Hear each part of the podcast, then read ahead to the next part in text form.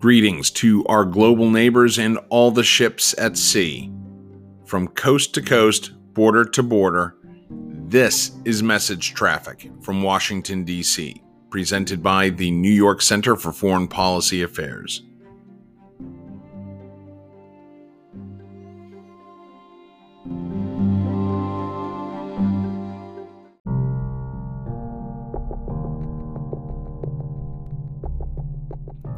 Earlier this year, President Biden, British Prime Minister Boris Johnson, and Australian Prime Minister Scott Morrison announced a new trilateral security partnership called AUKUS.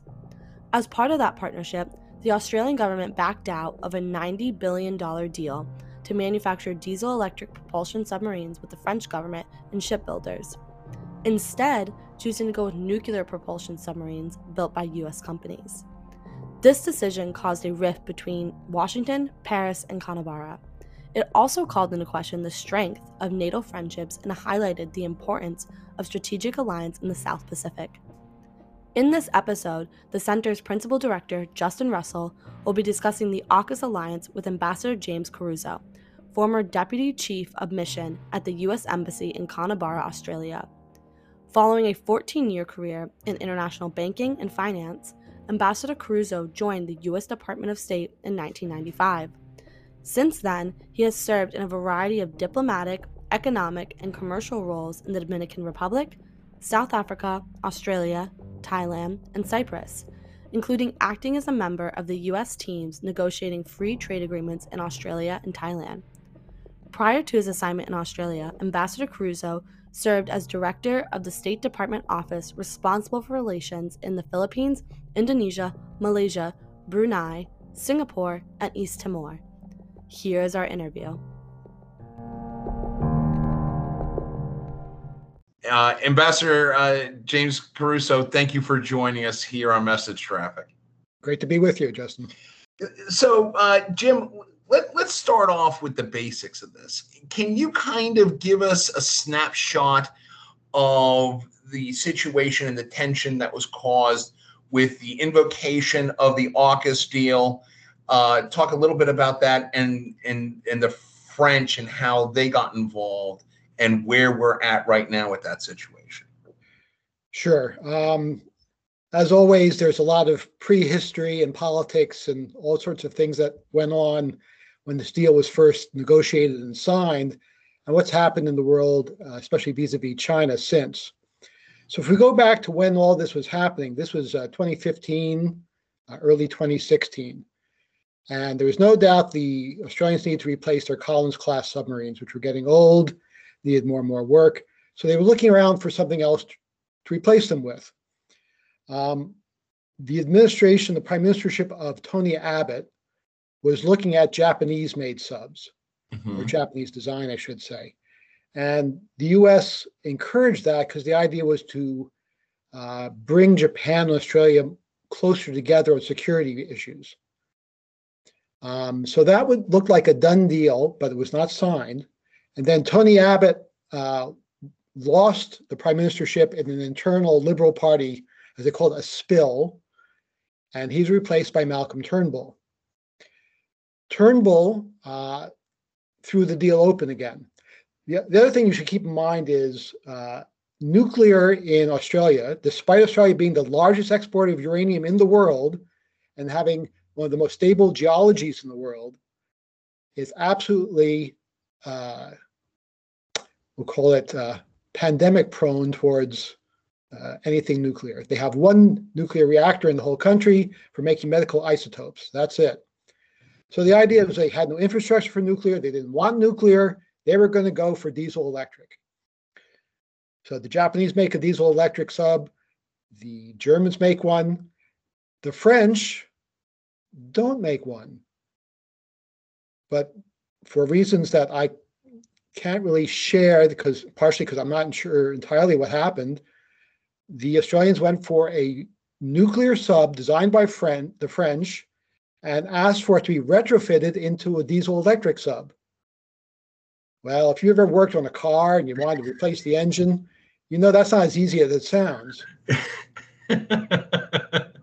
so, uh, as, as somebody who has owned a 1978 Mercedes 240D that had a gas engine replaced to the diesel, I understand where you're coming from. well, there you go. Um, so it was, uh, yeah, it was a good uh, geopolitical move, perhaps, to bring the French, who of course have keen interest in the Pacific, closer into the uh, orbit, the security orbit of Australia. But this was going to be a challenging prospect to do this build. They're also going to do it in Australia. They're not going to build these subs in in France, where they have actually built them. You know, right? Um, also, Australia hasn't built this sort of thing ever. So a lot of training was going to take place, a lot of new design was going to take place, and uh, no great surprise, the project fell well behind schedule and well over budget. Meanwhile, China. In 2015, there was still hope that China was going to become a full partner in the global order, which was making them more and more rich. Uh, things were stable. Yes, there was a little concern about their activity in the South China Sea, and that was one reason uh, Australia wanted these subs. But basically, you know, China, Australia's largest export market by far, no one wanted to upset China. So having non-nuclear powered subs was a good move to accomplish that, even while upgrading the the subs. Right. But what's happened since then? Well, we have uh, Uyghurs, we have Hong Kong, we have overflights of Taiwan, we have uh, uh, barriers to Australian exports to to China. Um, we have a more aggressive wolf warrior, as you may be familiar with that term in China. Yes. Yeah. Uh, Chinese policy. So suddenly, fairly noisy diesel electric subs that don't have the range of nuclear sub, they weren't going to be as effective in in meeting this challenge. Um, and as I mentioned, the, the French option was looking more and more expensive and with an extended timeline for delivery. Right. Okay. So, uh, so Jim, let's let's go back to the point that you that you brought up regarding the anti-nuclear aspect of Australia. This goes back to the 70s. It's been pretty much looked at as a forbidden fruit. But when when the current prime minister uh, when when Scott Morrison came and and kind of announced it was joining AUKUS, the Australian UK US alliance, uh, and they did announce the the nuclear sub deal. There are some that I talked to in the defense analysis community that says that uh, Morrison may have been pressured and had external pressures coming to him from both Washington and London to have him swallow this bitter little pill that is nuclear powered defense equipment in the Australian Defense Forces. Is there any truth to that? Do you see any of that possible?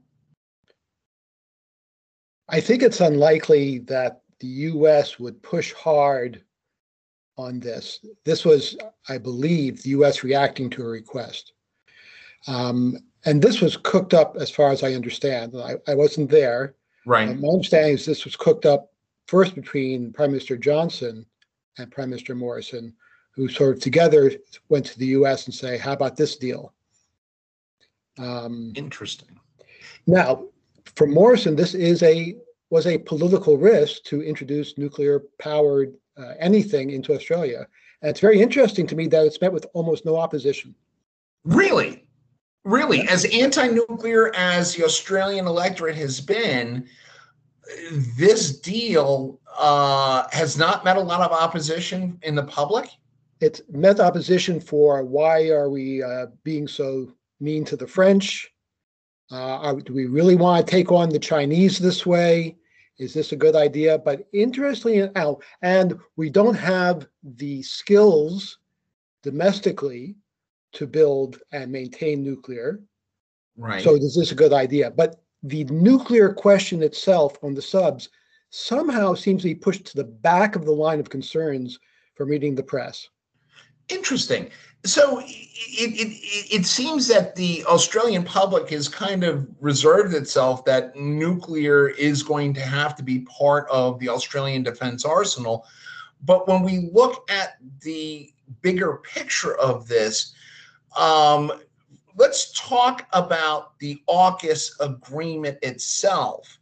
Was was there a lot of support in Australia for a trilateral agreement between already established allies, that being the US and the UK, with Australia? Uh, and how does that offset or offshoot the ANZUS agreements that are currently in play? Okay, well, first, first just to clarify, this is only nuclear propulsion. No other nuclear devices or anything are involved. Correct. Correct. Just to be clear. Yeah. Um, okay, so you know, Australia is still in has a special relationship with the UK. Um, it was founded by the British government. Uh, it was effectively a colony until World War One, self-governing, and even after that, uh, to this day, the head of state is Her Majesty the Queen. So it's still very British in some ways. And they always looked to Britain for their security right up until World War II when they looked to us. Mm-hmm. So I would say it's always perfectly natural for them to look to their former key ally and protector, and then their post World War II key ally and protector uh, to form uh, a stronger defense against what they see as a new threat. Okay. Which, which everyone hesitates to say, but everyone knows is China. Um, yeah. Is it is it a matter of that? You know, because again, you know, we we we know, we've known about the ancestry, the the America Australia New Zealand treaty, but we've always looked at that as kind of being the cornerstone of the strategic partnership in the South Pacific. Does the AUKUS agreement somehow enhance it? Does it take away from that? Or how does that fit into the puzzle? Yeah, it's a good question. And I don't think people know yet. If you're a, a Kiwi, you're sort of wondering where this leaves you, especially since New Zealand maintains a very strict no nuclear policy, including any visits by nuclear powered vessels. Right. Uh, which is one reason very, very few US vessels, military vessels, have paid a call in New Zealand in the past years. So the implication is these Australian subs will not call in New Zealand. Does does this put the ANZUS agreement in jeopardy, perhaps? I don't think so, because uh, it's still both in the U.S. and U.K. interest, as well as New Zealand's interest, to work together uh, New Zealand's military is very small, but has some key capabilities, especially in, in islands uh, to the north and west of New Zealand. So they, they still matter. There's no reason to push them away, but it's going to have to deal with this question of how you deal with allied military vessels that they won't allow into their ports. Interesting. From a strategic standpoint, we when we look at this deal with Australia, uh, Australia has always I, I, had a strong trade relationship, not only with the US, but increasingly over the past, I'd say, decade. And correct me if I'm wrong, Jim, that China has been an increasingly larger trading partner with the Aussies. Um, with the recent tensions between Canberra and Beijing, uh, does the trade aspect, the trade relationship between the Aussies and the Chinese, uh, give the Aussies an advantage or uh, give them some sort of strategic foresight into making this deal? Or are the Aussies realizing that the Chinese are getting too aggressive in the South China Sea? That we're going to have to look to the, the further partner, that being the US.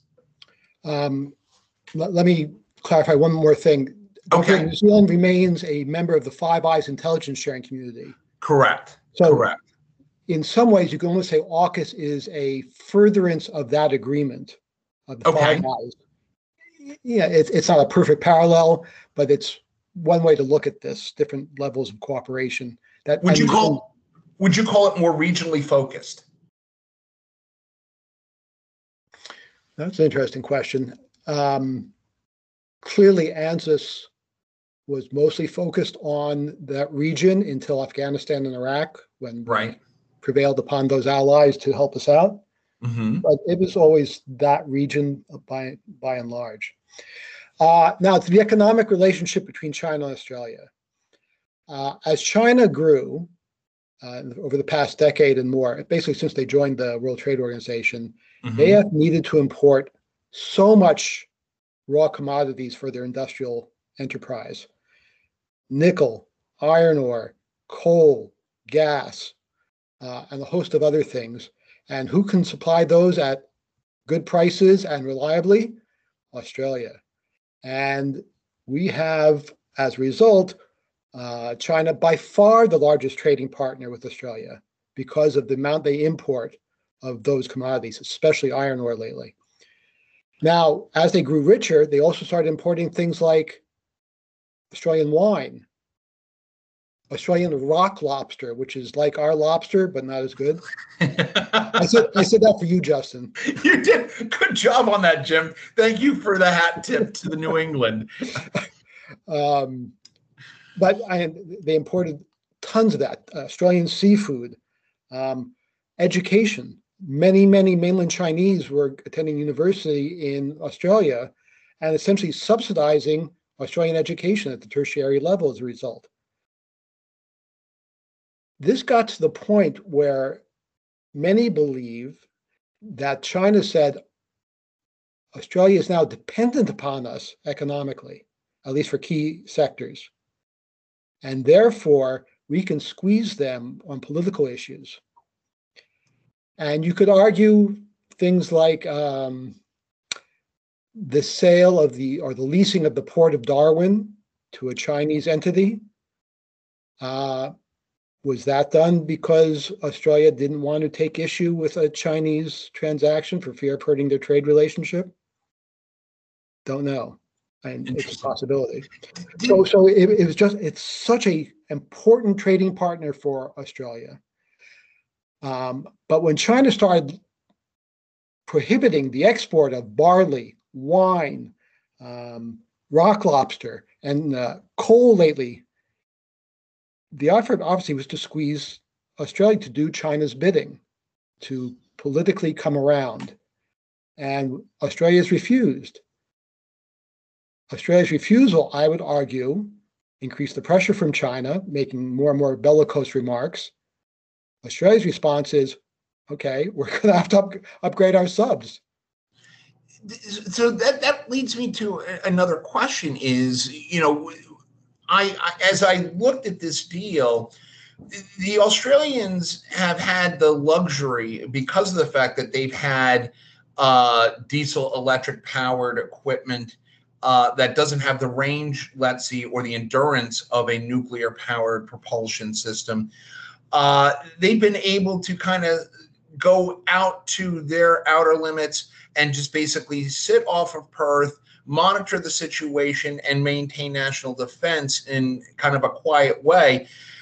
This seems to me to be a uh, a much more um, outwardly focused. Are, are, are we expecting with the addition of nuclear powered sub or nuclear propulsion in their sub fleet and, and possibly even extending into their naval fleet? does this is this a show that Australia realizes that they're going to have to be a much more uh, strategic partner in the South China Sea, partially because of the uh, the readiness situations that might be uh, that the that the U.S. and the UK defense forces might have to be dealing with? Is this a is this a expansion of their world, let's say, in that region? Well, I think basically they felt they were being outclassed by uh, China that's massively increasing the size and capability of their armed forces. And they need some sort of response. Part of that is increasing interoperability and cooperation with the US and UK. And, and therefore, that means upgrading their equipment to better operate with those allies. Okay. Okay. let, us look at this also from the Atlantic side.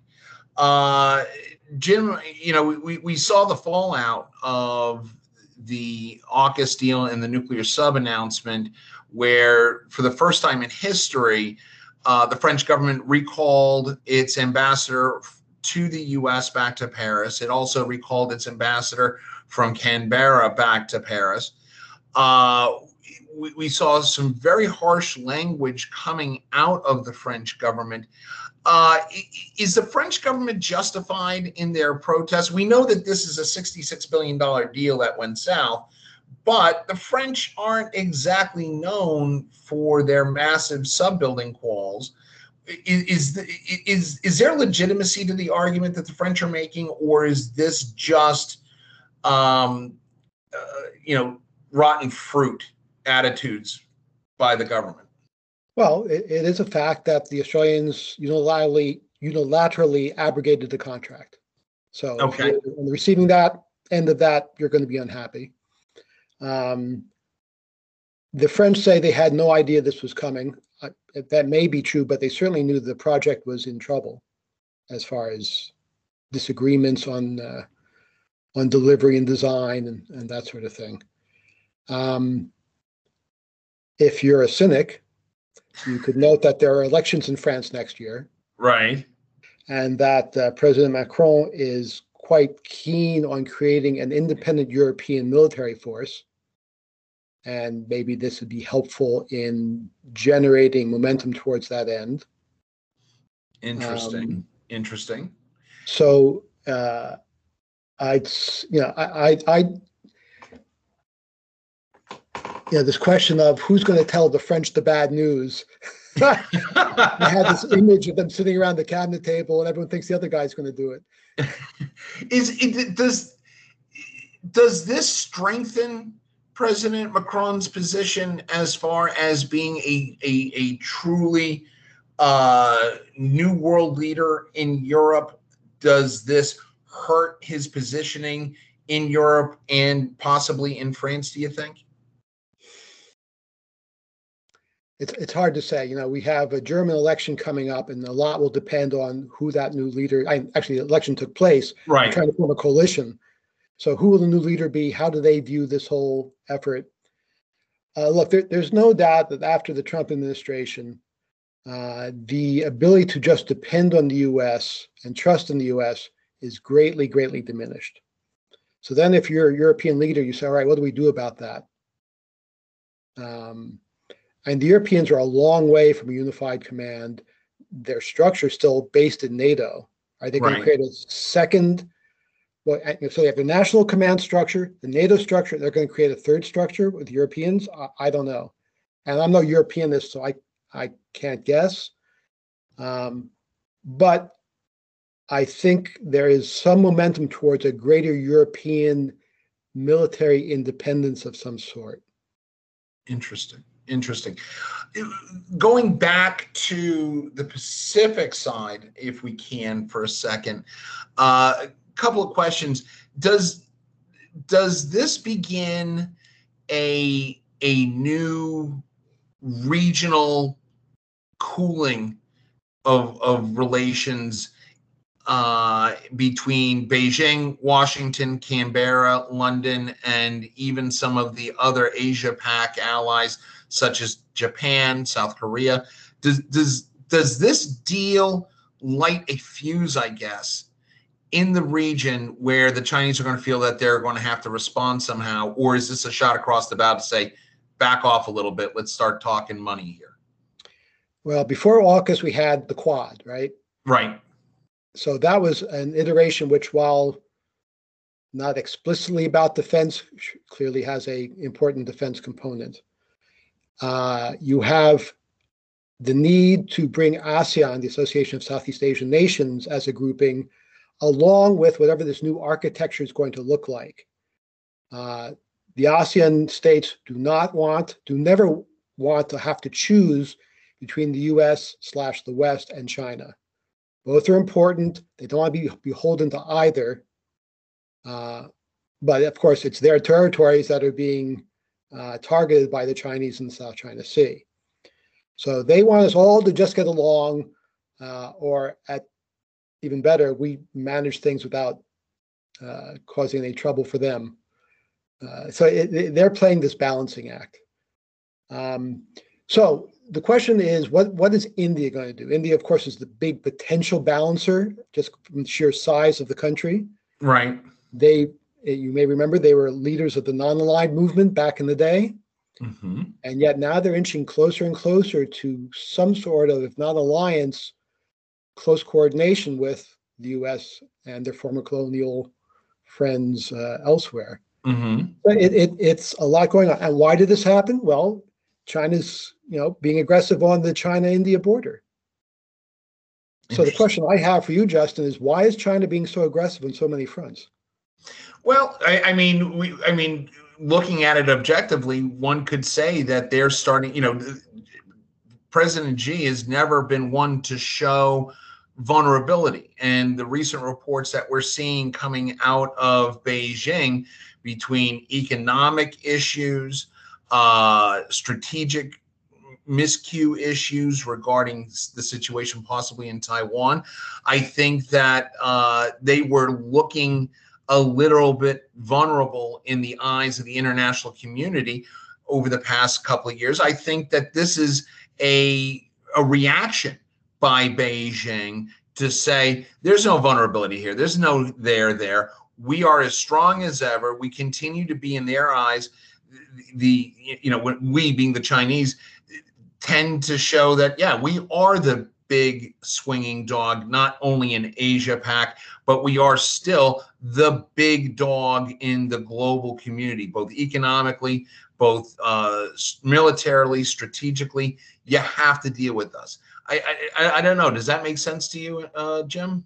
Well, there's no doubt the whole world has to deal with China. They are not the Soviet Union. They are an economic powerhouse, increasingly a military powerhouse. Um, they're very capable. Um, but it's fascinating to me that as they become more aggressive in all these different fronts, and it's forcing countries like India and Japan and Australia uh, to basically say, all right, we need to band together to push back. Who's banding with China? Well, you got Cambodia, I guess.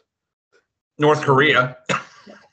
Even they, you know, North Korea and China don't get along very well a lot of the time. So they don't have a lot of friends. They have a lot of potential clients. They have important Right. trade relationships, Right. but but no one wants to sign a treaty with China that beholds them to Chinese uh, defense establishment.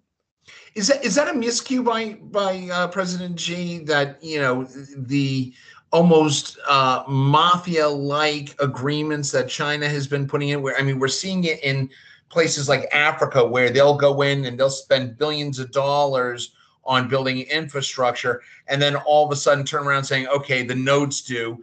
Well, we can't pay that. The Chinese comes in and say, "Okay, now it's ours, and now you're going to be beholden to us." Is, is that strong arm? tactic? Uh, are, are they overplaying their hand in this in Beijing? I think they have. Uh, you see countries being much more reluctant to just sign on the bottom line. And the, the Sri Lankan port they built for Sri Lanka very, very quickly turned into a Chinese port. Right. Uh, now, that said, outside of uh, Colombo, they're building a massive uh, commercial industrial port, brand new. Uh, well, Sri Lanka is its own weird place as far as this goes but, but but but but countries in general are saying, okay, when the deal is too good to be true, it probably is. right. Um, but it sure is easy. You know, I, for years I dealt with trying to get our Export Import Bank and other finance development agencies to help finance infrastructure overseas. But we have environmental impact statements and getting through Congress and limits on what can be done. And the Chinese just say, if you want it, we'll finance it, we'll build it, and all you have to do is pay us back. Okay? yeah, that sounds about right. That sounds very much about right. I, it's a great deal, It, it's it, it, it's like you said. If it's too good to be true, it probably is. right? But if you're a Um, politician, you just want the dam built. It's that that's true. We'll take the infrastructure and we'll worry about paying it later on. right? Hey, uh, Jim, um, we've got a few minutes left, and and I, I want to pick your brain on particularly going back to the uh, AUKUS deal, um, we we've been hearing words, uh, or, or, at least there's been some inkling that Scott Morrison might be uh, in political trouble. That COVID and the the AUKUS deal might have put him in a little bit of a of an awkward position politically. Is there any truth to that? And can can he survive uh, everything from the the COVID situation to the AUKUS and the, and the nuclear subs coming in? How in danger is he of an election? You know, Scott Morrison has escaped uh, massive fires during which he was in Hawaii on vacation. Uh, he's escaped some other problems about his attorney general uh, he has uh, at least nine lives. so, so I, I, I think, you know, I would never count him out. He's a very savvy politician. First of all, second of all, the labor opposition just has not seemed to be able to gain traction on these issues. Um, thirdly, while he took a lot of heat for apparently mishandling COVID early on, now that over 70% of the population has been vaccinated, uh, places are coming out of lockdown, they're starting to open borders slowly, slowly. Uh, I think he's managing to muddle through yet again. Um, so, yeah, you know, Australian politics is a a knife fight. So, uh, but he's got a knife. So you, you know, a, a, friend of mine who is in Australian politics, he, he, once told me, he says, you know, in in in Washington, you say if if you want a friend in in politics, get a dog. His comment to me was, in Canberra, we can't even find dogs that'll be that loyal. So, sounds, sounds about right. The, uh, the the final question I have for you, Jim, and and again, looking forward, is we we've always understood the the critical relationship between the Australians and and the in the U.S. Um, moving forward, particularly with the aggressive nature that we're seeing in China, how important is the relationship with Canberra going forward, and does that somehow increase in the next 10, 20 years? Well, there are a couple of things. First, I don't think it was an accident that China chose Australia to try and make an example of how they can apply economic pressure. If they could get Australia, our old close ally, to veer off from policies in the region, uh, what would all the other countries in the region say and do? And so the U.S. the U.S. won't stand behind you, right? Uh, so the U.S uh, to our credit, has stood behind China. You may remember, I think it was, uh, I can't remember which, uh, Secretary Biden said, we will be behind you 100% during this economic uh, coercion effort. Mm-hmm. Uh, so that's one. Two, just geographically, we have important facilities in Australia. Um, we're adding to them up in Darwin. Uh, this nuclear sub deal may include some sort of more frequent uh, calling on Australian ports, potentially even uh, basing some subs there until the new subs are built. So I would say this is just driving further integration. Uh, Ambassador Jim Carouso, I, I, cannot tell you how much we really appreciate you uh, joining us here and uh, on behalf of the uh, board and the staff at the New York Center for Foreign Policy Affairs, we really appreciate your insight and joining us on this webcast. It's my pleasure. Good talking to both of you. Thank you very much, Jim. All right. See you next time.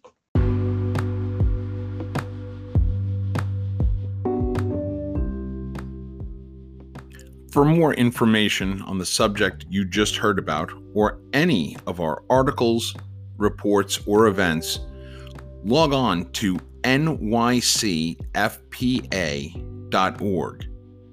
Also, please consider subscribing to Message Traffic on your favorite podcast service like Apple, Google, Spotify, or TuneIn Radio.